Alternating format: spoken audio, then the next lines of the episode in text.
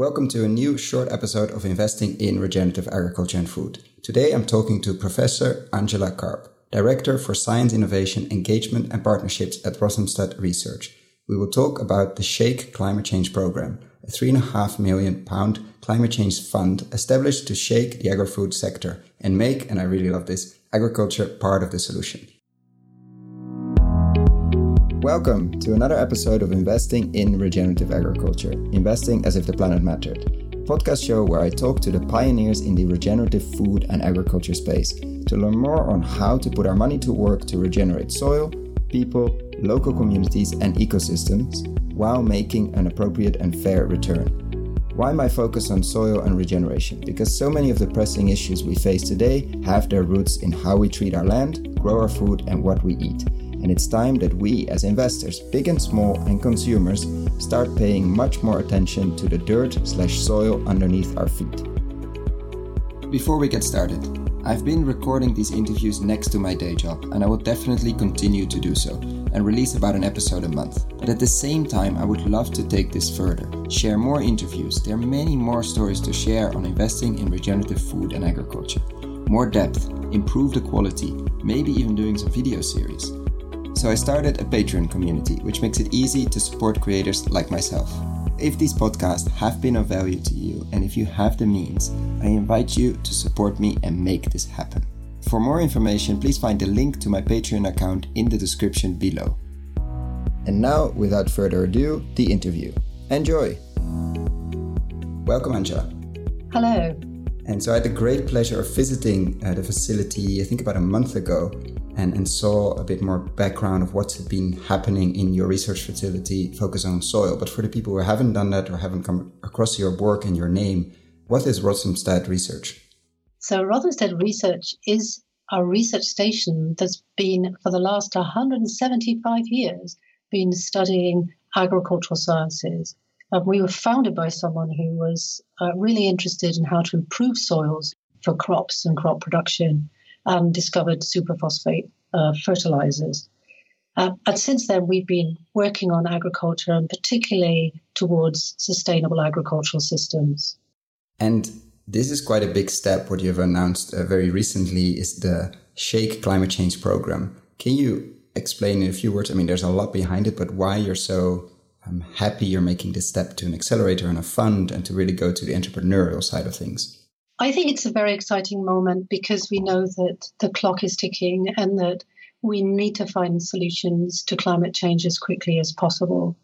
So, what's exciting about this program is it brings together the robustness and the historical background of science, but into an arena where you have entrepreneurial thinking. And that will bring a speed and acceleration, a sort of energy, and a, a new ways of thinking that scientists don't necessarily bring. But the advantage is that when those new ideas come from the entrepreneurs, we have the technologies, the scientific expertise, and the whole pool of experts around us here to help test them rigorously. So what they're developing can be, you know, the sort of proof of concept stage can be quickly evolved into something that we can we know is going to really work when it goes out there. And I mean, I love the making agriculture part of the solution. I think it's why we're all excited about the sector because it's one of those sectors where you not only have a huge negative impact at the moment, but a huge potential to have a positive impact. And I think it's absolutely crucial. There's there's more attention for that. So can you explain a bit what the program entails, what an entrepreneur maybe listening to uh, this podcast, what he or she as a team or he or she as a person can see coming if they if they would apply? Sure. So the program is supported by a consortium that involves Rothamsted, Cranfield University, University College London, and University of Hertfordshire. And we are all aware of some very powerful technologies that could be brought to the fore here to help agriculture become part of the solution and not just uh, the problem, which is often what it seemed to be at the moment. So we know that agricultural practices in, result in emissions of greenhouse gases, release carbon from the soil, and so on. But if you look at, there are many steps in the agricultural process where we could introduce new innovations which would actually turn that right around.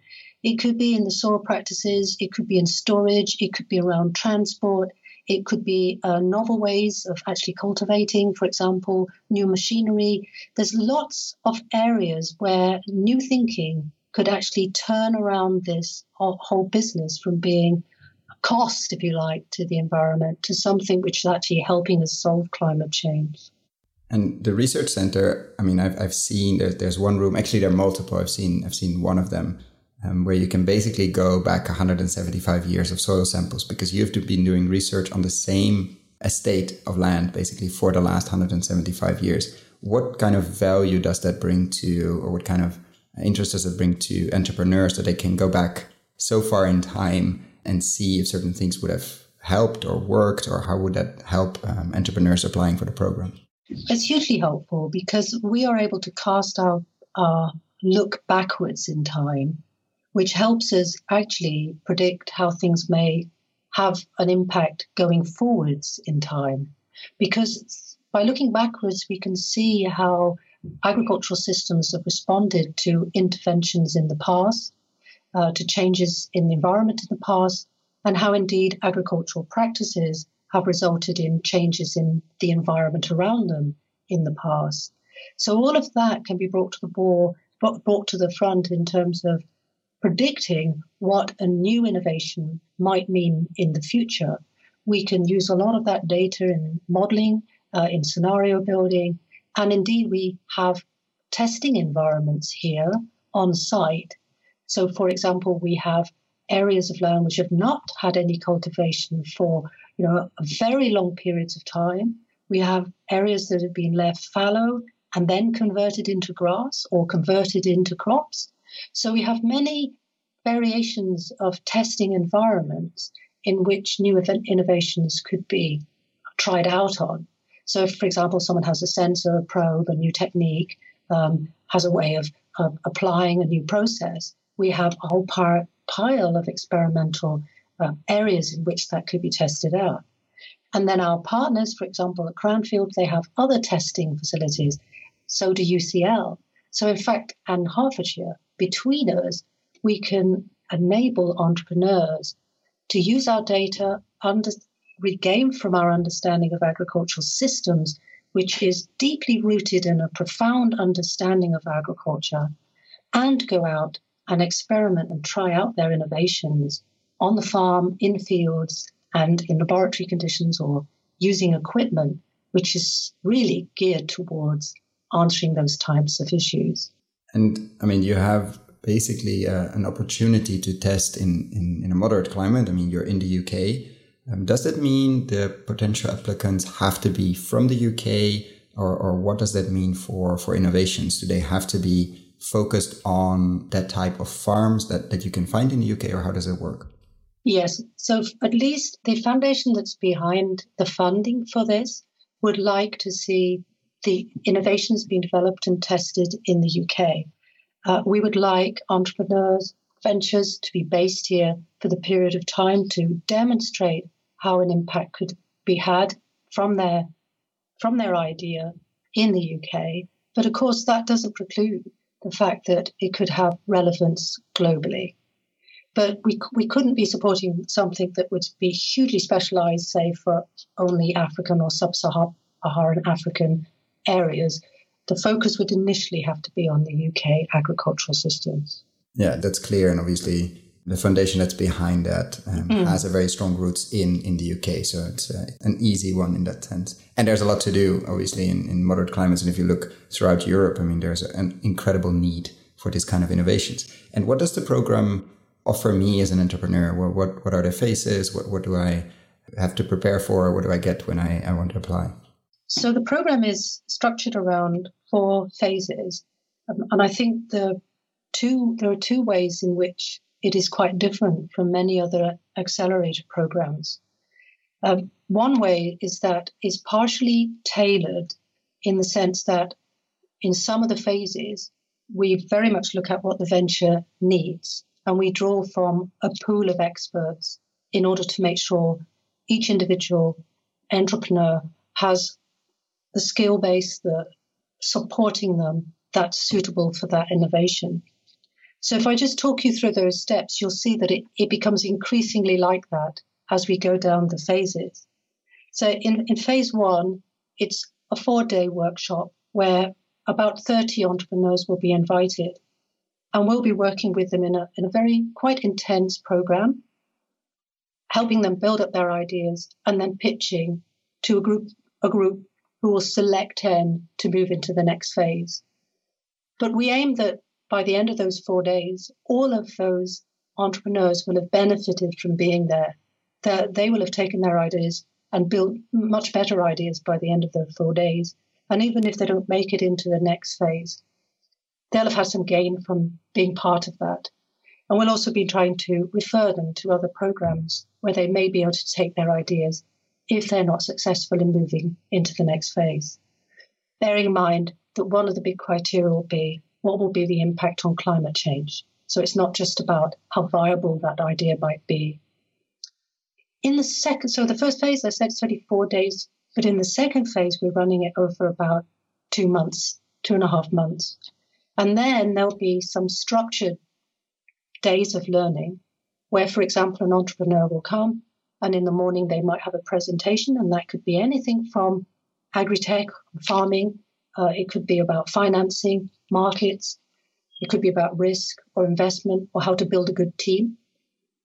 And they'll have some action learning associated with that. And then in the afternoon, mentors will sit down and work with them and work on an individual basis and say, okay, how are you going to adopt that learning and, and take it up and improve your business as a result of it? We will also have a look at the ventures that make it into phase two and we will tailor some very specific learning for some of them depending on what they need. So, let, for example, let's suppose that one of them is working specifically in livestock and they're the only venture that is, is working in the livestock area. There's no necessarily point taking everyone onto a livestock farm or into some livestock experts, but we would try to organize that for that venture so they get a real opportunity to talk to customers in that space, to test something out, to listen and understand what's going on in that sector.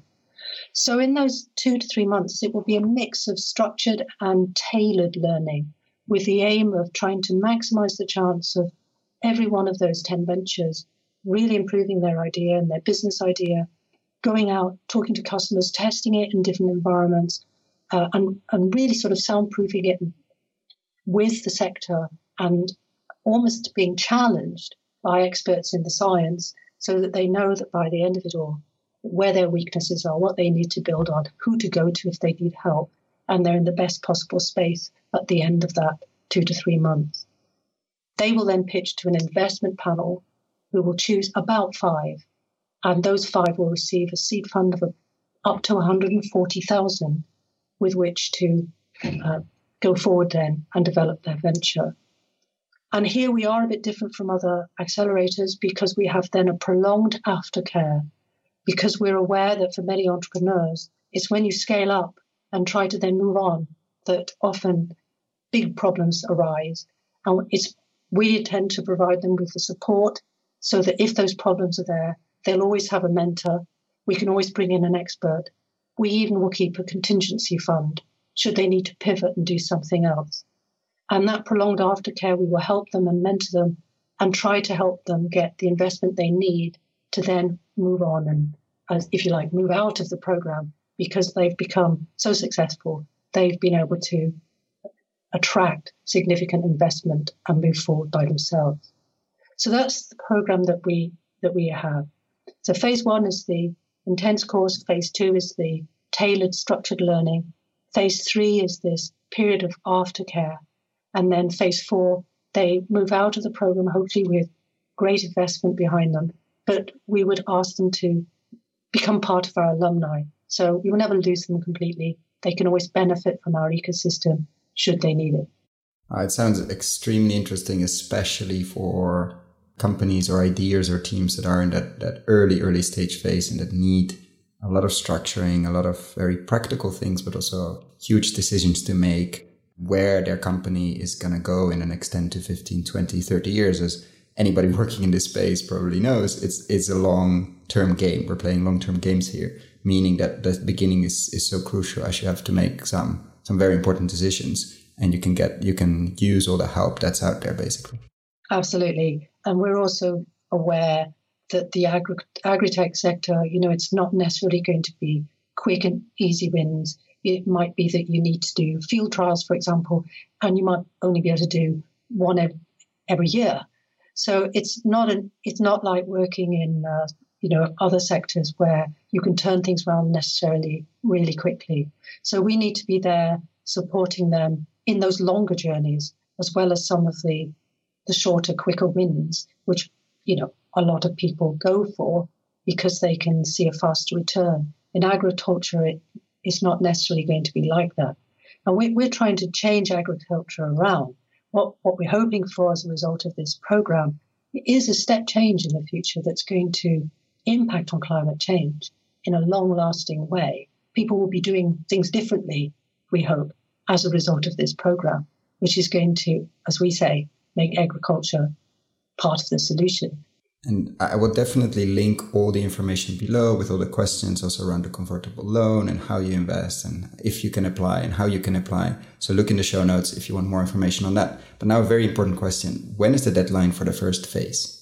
The deadline for the first phase is 12th of August. Okay. And the, the Little Intense workshop will run from the 27th to the 30th of August, around that time. So for anybody interested, mm. go and check out the website and see if it fits you and see if you can help shake up the climate. Yeah. Thank you so much, Angela. Thank you. If you found the Investing in Regenerative Agriculture and Food podcast valuable, there are a few simple ways you can use to support it. Number one, rate and review the podcast on your podcast app. That's the best way for other listeners to find the podcast, and it only takes a few seconds. Number two, share this podcast on social media or email it to your friends and colleagues. Number three, if this podcast has been of value to you and if you have the means, please join my Patreon community to help grow this platform and allow me to take it further. You can find all the details on patreon.com slash regenerative agriculture or in the description below. Thank you so much and see you at the next podcast.